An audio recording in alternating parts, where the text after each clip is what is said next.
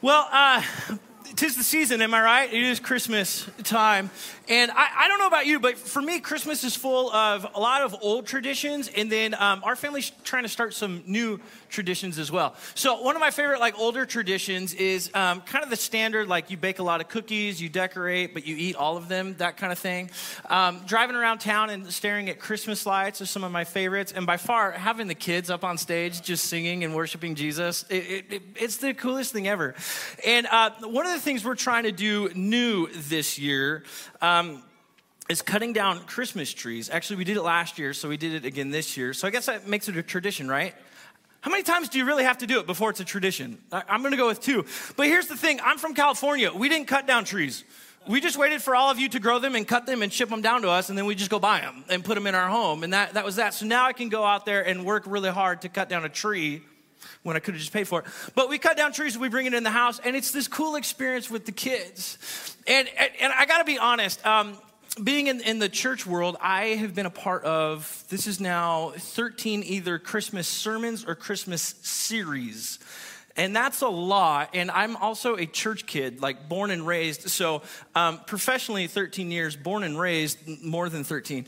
And what's interesting is I always feel on some level um, that, that I, I missed an element of Christmas, of, of that Christmas season.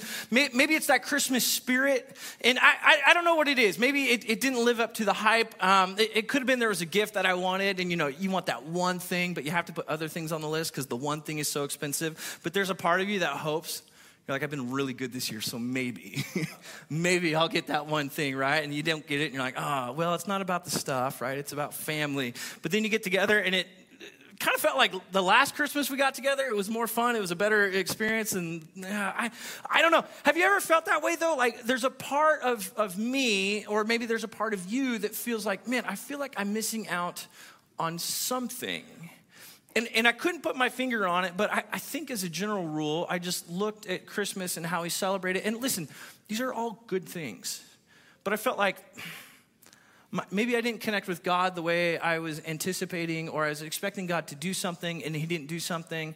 Maybe I, I wanted, I, I, I, don't know, more joy in our home, but we didn't have it because we had some difficult things going on. I, has anyone ever felt just in a moment of vulnerability and honesty, because it's church, you can't lie in church. Have you ever felt like you missed something about Christmas? Anyone? Just a quick, uh, five of us. This will be very helpful to the, okay, there's more. Everyone online was like, Amen, brother, I preach it. So I'm with you. So here's the deal. Um, I, I heard a sermon from a friend of mine, and I'm, I'm totally ripping it off this morning because when I heard it, it put everything in perspective for me. And I realized, I think this is what I've been missing. And, and it's, it's in the Christmas story, clear as day. It's been here all along. And I've just missed it. So I, I, simply want to share this sermon with you in hopes that it blesses you, or the five of you, the way that it did me because it helped me kind of reframe and refocus Christmas and the reason for the season. So, if you're joining us, uh, thank you so much for being here. My name's Steve, I'm one of the pastors. Uh, we've been marching through the book of First John, and I want to invite all of us to turn there. Um, whether you're old school and use the pages, I love that sound of like pages in church, I think it's so cool. Or uh, new school and you're streaming online, just hop over and Google it. We're going to go John, First John chapter 4. We'll pick it up in verse 7. Now here's the deal. First John chapter 4 verse 7. Um, we're going to come across a very familiar theme. If you've been traveling with us at all through the book of First John, you're going to realize this theme.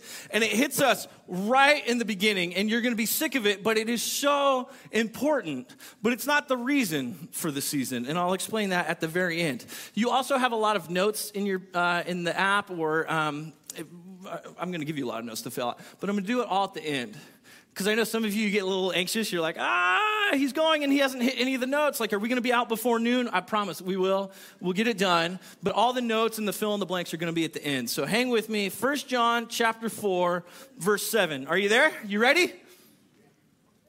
Okay. All right, here we go. First John, verse 7. Oh, my man. Says, Dear friends, let us love one another, for love comes from who?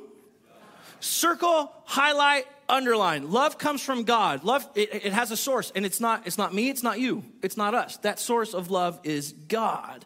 Everyone who loves has been born of God and knows God. Whoever does not love does not know God because God is, help me out God is love. This is how God showed his love among us. Listen, this is a peculiar Christmas story, but it enters our text in First John right here. This is how God showed his love for us. Not that we got a new job this year, not that we get the new car on Christmas Day with the big bow, not that we're living our hashtag blessed life. None of this stuff right here. This is how we know. He sent his, own, his one and only son into the world that we might, listen, live through him there's so much there, and I don't have enough time to unpack it, but you need to study what that looks like to live through as Jesus is the filter through how we live our lives. Amazing. Verse 10 This is love, not that we loved God, but that He loved us and, circle, highlight, underline, and sent His Son as an atoning sacrifice for our sins. So you get the Christmas story, and then boom, right there is the Easter story. Right there, the, uh, the atoning sacrifice for our sin. Now, atoning sacrifice for our sin simply means to compensate or to pay for something. For the wages of sin is death, and Jesus Christ said, I'll go. Now, we're talking Easter, but he had to come to earth first, so here, here's Christmas. How do we know how do we know what love is? Well, we look at God. God is love. Well, okay, well, prove it. Well, he did. He sent his son Jesus to come to earth and not just live and walk and teach and tell us wonderful things, but to come and be the atoning sacrifice for our sins. Wow. Verse 11. Dear friends, since God so loved us, do you get the theme of love? Are you hearing that? A lot of love. Since God so loved us, we also ought to love one another. No one has ever seen God, but if we love one another, God lives in us, and his love is made complete or, or perfect in us. This is how we know that we live in him and he in us. He has given us of his spirit. And we have seen and testify, those are huge words. We have seen and testify that the Father has sent his son to be the, what's that word? Savior. To be the, huh? Savior. He, the Father has sent his son to be the Savior of the world. That's the Christmas story. That's it. That's the Christmas story.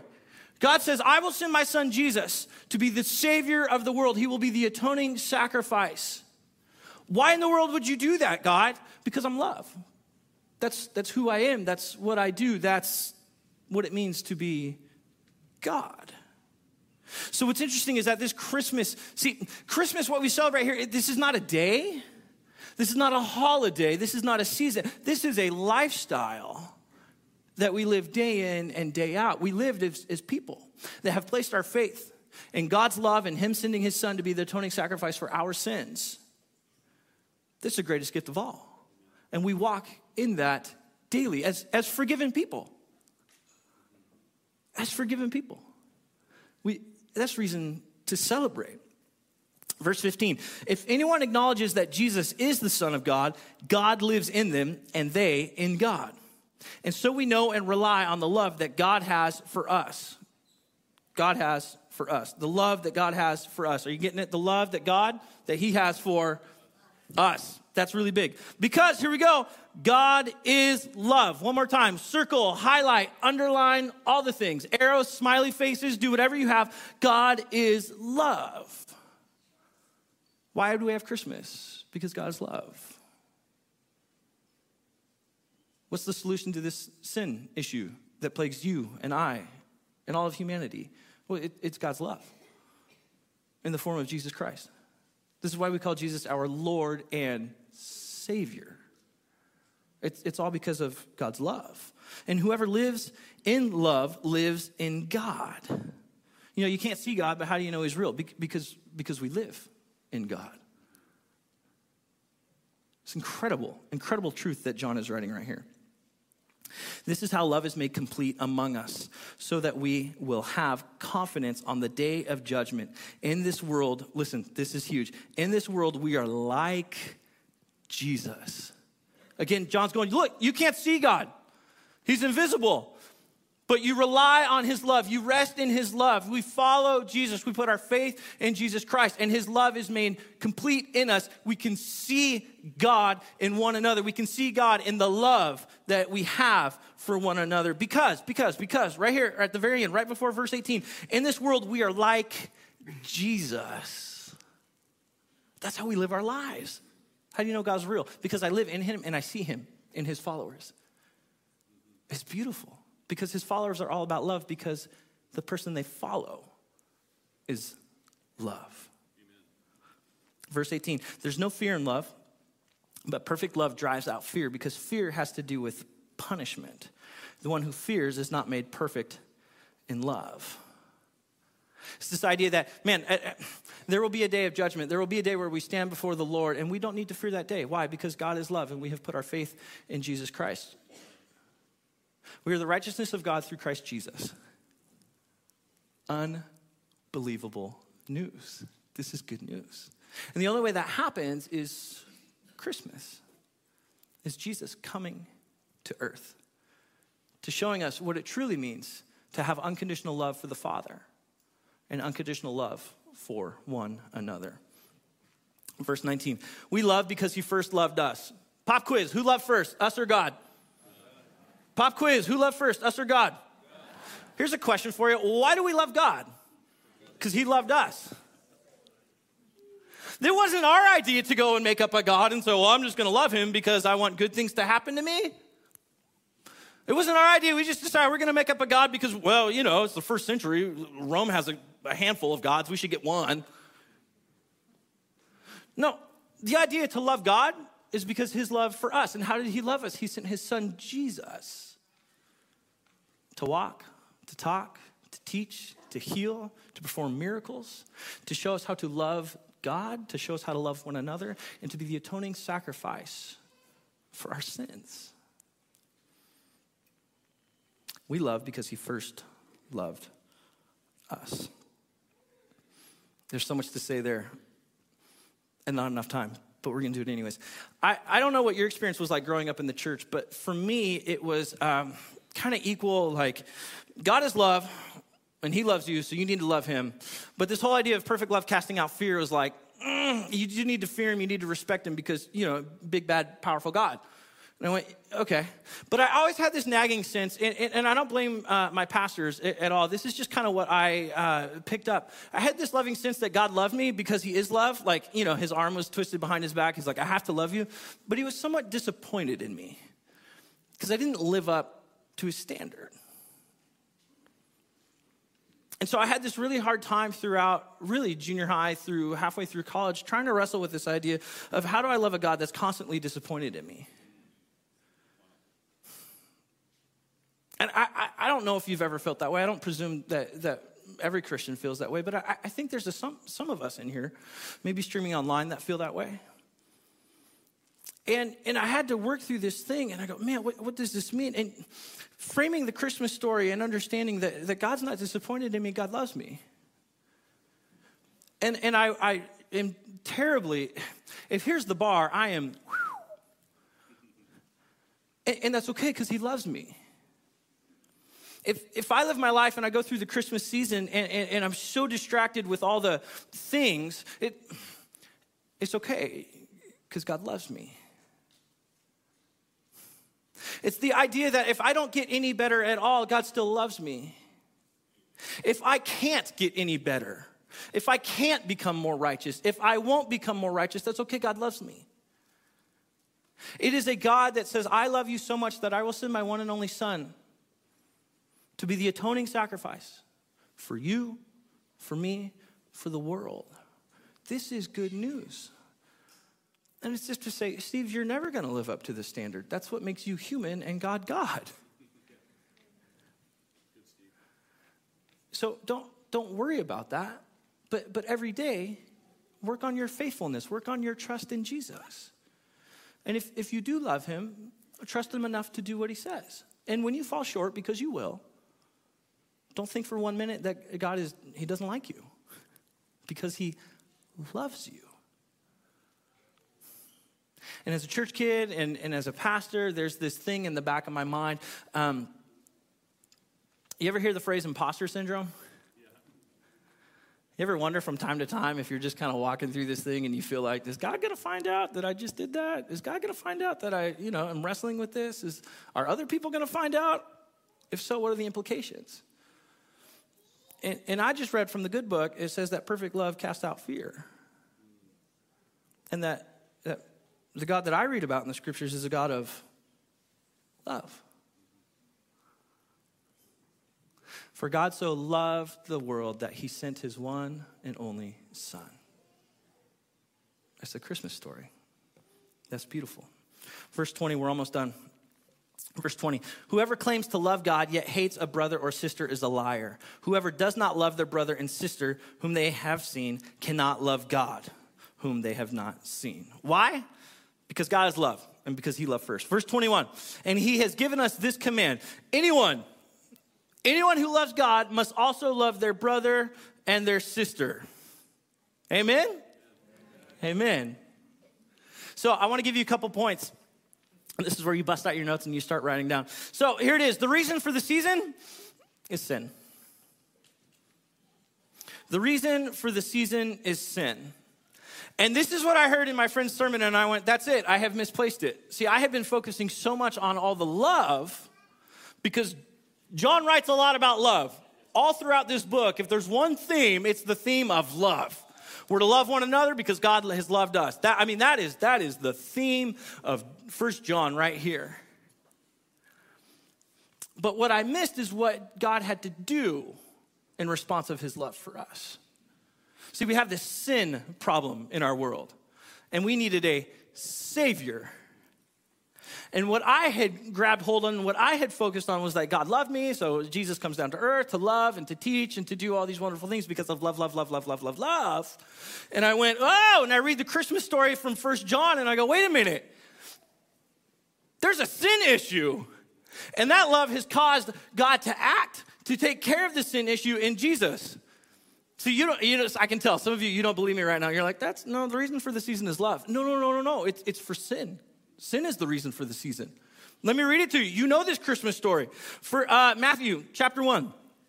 This is how the birth of Jesus, the Messiah, came about. His mother Mary was pledged to be, a, to be married to Joseph, but before they came together, she was found to be pregnant through the Holy Spirit. Imagine that conversation. Verse 19, but Joseph, her husband, was faithful to the law and yet did not want to expose her to public disgrace. He had in mind to divorce her quietly. But after he had considered this, an angel of the Lord appeared to him in a dream and said, Joseph, son of David, do not be afraid to take Mary home as your wife, because what is conceived in her is from the Holy Spirit. She will give birth to a son, and you are to give him the name Jesus, because he will, there it is, did you see it? Because he will save his people from their it's been 400 years since they have heard from God. The last writing in the Old Testament, it has been 400 years. And in Matthew chapter 1, he says, There is going to be a Savior, and you are to call him Jesus. And he will take care of the sins of humanity. The reason for the season is sin. Just in case you weren't convinced, you're like, that's one line in the Christmas story. Luke chapter 2. This one's shorter, verse 8. And there were shepherds living out in their fields nearby, keeping watch over their flocks at night. An angel of the Lord appeared to them, and the glory of the Lord shone all shone around them, and they were terrified. And, and we would be too, by the way. We would be if that like, whoa, that's why they always say, don't be afraid. Why do they say that? Because they're afraid, because an angel just showed up in glory. Okay, you get it. Verse 10. But the angel said to them, Don't be afraid. Why? Because they're afraid. I just told you. I bring you good news. I bring you great news, really good news, that this will cause great joy for all the people. Today in the town of David, a what? Which begs the question saved from what? Sin. Sin. A Savior has been born to you. He is the Messiah, the Lord. This will be a sign to you. You will find a baby wrapped in cloths and lying in a manger. It has to do with sin. And here's how I missed it because nothing around this Christmas season that I have been celebrating focused on sin. Any of you, as you're stringing up lights on your, on your house or any of that, maybe some bushes, you, you get the sin lights out and you just. do you know what I mean? You bake your sin cookies? Did you decorate those? You have your sin ornament, it's just this black, oozy, like you just hang it right there, just right. It's the tree topper for some odd reason. Some of you are like, it's too much work to celebrate, and we're not gonna do that. So you just buy those like what are, the laser things. You just like stab it in the ground, and it just rains down sin upon your house. just we don't do that. And in our, our, Christmas songs, we don't, we don't sing about them in our, in our Christmas songs. I, I dug up the top 10 Christmas songs according to Spotify. Are you ready? You know some of these, right? Here's the first one Let It Snow, Let It Snow, Let It Snow by good old Frank. You know this one, right? Any mention of sin in that thing? No, because they want it to snow. Clearly, he wasn't living in a place that snowed. The, the number nine, do they know it's Christmas? Number eight, Jingle Bell Rock. Number seven, Rocking Around the Christmas Tree. Number six, it's the most wonderful time of the year. Number five, personal favorite, the Beebs, mistletoe. That song could lead to some sinning if you. That's a bad joke, sorry. We'll remove that from the 11 o'clock service. The online people are like, no, recorded it, boom, gone. Number four, Michael, the Bublé. It's beginning to look a lot like Christmas. Number three, Santa Tell Me. Number two, Last Christmas. And of course, number one hit of all, All I Want for Christmas is, is you. No mention of sin. And I get it because how depressing to go over to someone's house for a Christmas party and you're like, okay, well, here's the sin. Like it's just ugly and just evil. And you're like, this, ugh. No one wants to go to that party. And I totally get it. But to illustrate the point, we're missing an element of sin in our Christmas holiday. And so there are Christmas carols, there are Christmas songs that talk about sin, and I'm going to give you two of them. Um, you know these. God rest you merry gentlemen. Uh, I think it's up there on the screen. Yep, here we go. God rest you merry gentlemen, let nothing you dismay. For Jesus Christ our Savior was born on Christmas Day. You're like, that's why Becky sings. I know, I know, I understand. Uh, okay, next verse or next uh, next line. To save us from save us all from Satan's power when we were gone astray. Oh, tidings of comfort and joy. That's where you say comfort and joy. And I say, oh, tidings of comfort and joy. How in the world do you rest and be merry, gentlemen and women? In a world of dismay. We remember Christ, our Savior, who was born on Christmas day to save us all from Satan's power when we were gone astray. Tidings. I know, I had to look it up too. Tidings means news or information.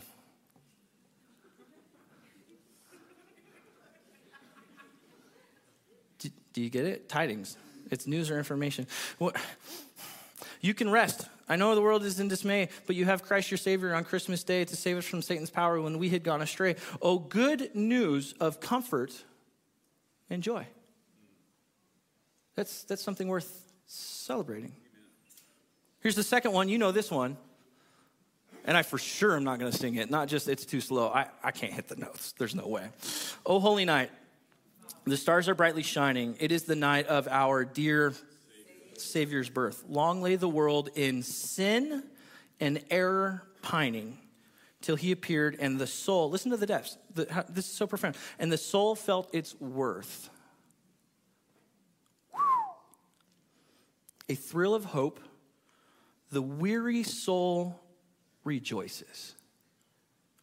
See, I think as you go through your top 10 Christmas songs, and you, you it, it's, all, it's all a facade, it's all a cover up for a soul that feels its worth and it's weary.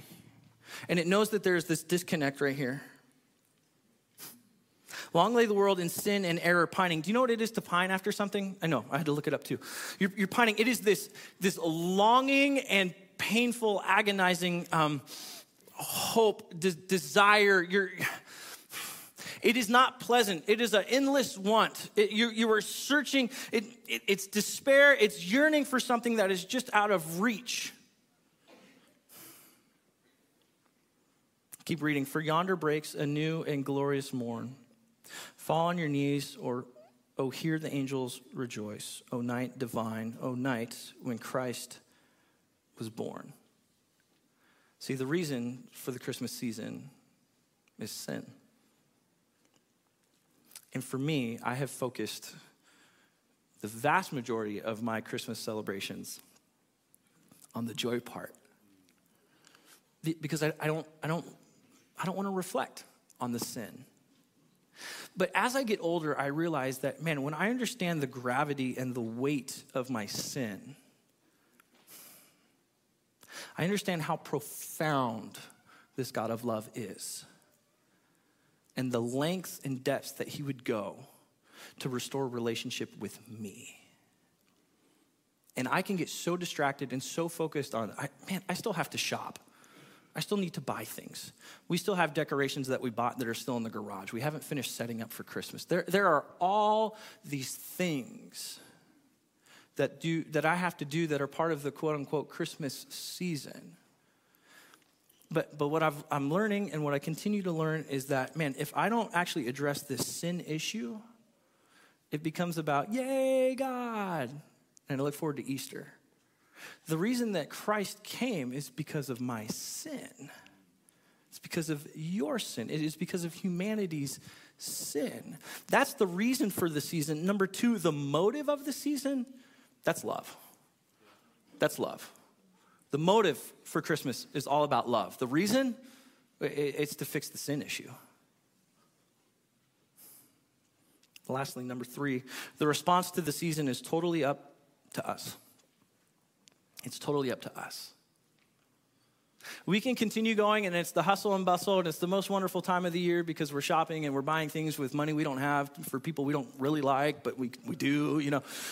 Uh, decorations and things, and Christmas parties, and then office parties. And do I buy things for people at work? Well, uh, I want to give my kids things, but I don't have enough money to do both really well. So uh, I don't know what we're going to do. We're going to have people over the house. I'm going to get stressed out. And you get it, you're living it. That's not Christmas. That, that's not Christmas. Christmas is humanity is broken. And there is a God that is love and only operates in love. And the only thing he can do is solve the sin issue. So he sends his one and only son as the atoning sacrifice because he's love. That's what he does. Because he wants that relationship with us. And when I focus in on that, see, I, I thought the reason for Christmas was to get us to Easter. the reason for Christmas is that there's the sin issue, and the motive behind it is that God loves us. And then our response to it is we either focus in on that or not. And for me, I spent far too much time, I think, on, on not. And it's not a, necessarily a pleasant experience for me to go and rehearse and um, just kind of play back the, the, the, DVDs of my life and seeing that sin right there and then seeing the hand of God work through all that and navigate it. But when I do that, and as I do that, I see how profound and beautiful the love of God is. And so maybe, maybe for you, to make this season different, it's to realize that the reason is not all the gifts, all the meetings and celebrations and all the family. Maybe for you, it's to focus in and simply admit, I do have a sin issue. And I am in need of a Savior. And God the Father has provided one. His name is Jesus. And He's the Savior of the world. And for that reason, Christians will gather this month, really for the rest of their lives, and we will worship Jesus. Our response is completely up to us. God has, has paved the way, He has done His part, He has given us a gift, and it's up to us to choose how we want to celebrate Christmas. And so I, I simply want to lead us in a prayer, and the band can come on up. We're gonna sing in one. We're gonna sing one more song. But I, I simply want to lead us in a prayer that if you have not come to grips with the fact that you you are a sinful person, and you are in need of a savior, and this savior is not he's not disappointed in you. He doesn't hate you. He, he loves you to, to the point that He died for your sins? If you haven't put your faith in that, if you haven't trusted in the work of Jesus Christ, I simply want to lead you in a prayer and allow you to do that because, because I'm convinced if we all do that, that this Christmas will be way different. Dare I say, better than all the other Christmases. And so, Father, we come before you and we acknowledge our sin. We have done things that are contrary to your will. And there's this void, there's this gap. And because of your great love, and because of my great sin, you sent your son Jesus down to earth, born of a virgin in a manger, to walk among us, to show us how to love you and how to love one another. And that man, Jesus, died on a cross, taking on the sins of humanity. And it's a crazy story. But today, I'm choosing to put my faith in Him, and I'm going to trust that story. And for every person that has prayed that prayer this morning, Lord, my hope and my desire is that we do not just sit in our sin and the weight and the despair, but we celebrate Christmas with joy, knowing that you are a God of love. And you moved first and sent your son Jesus. And for that reason, we celebrate Christmas. We pray all these things in the powerful and miraculous name of Jesus Christ. And the church said, Amen. Would you stand with me? We're going to close by singing one last song.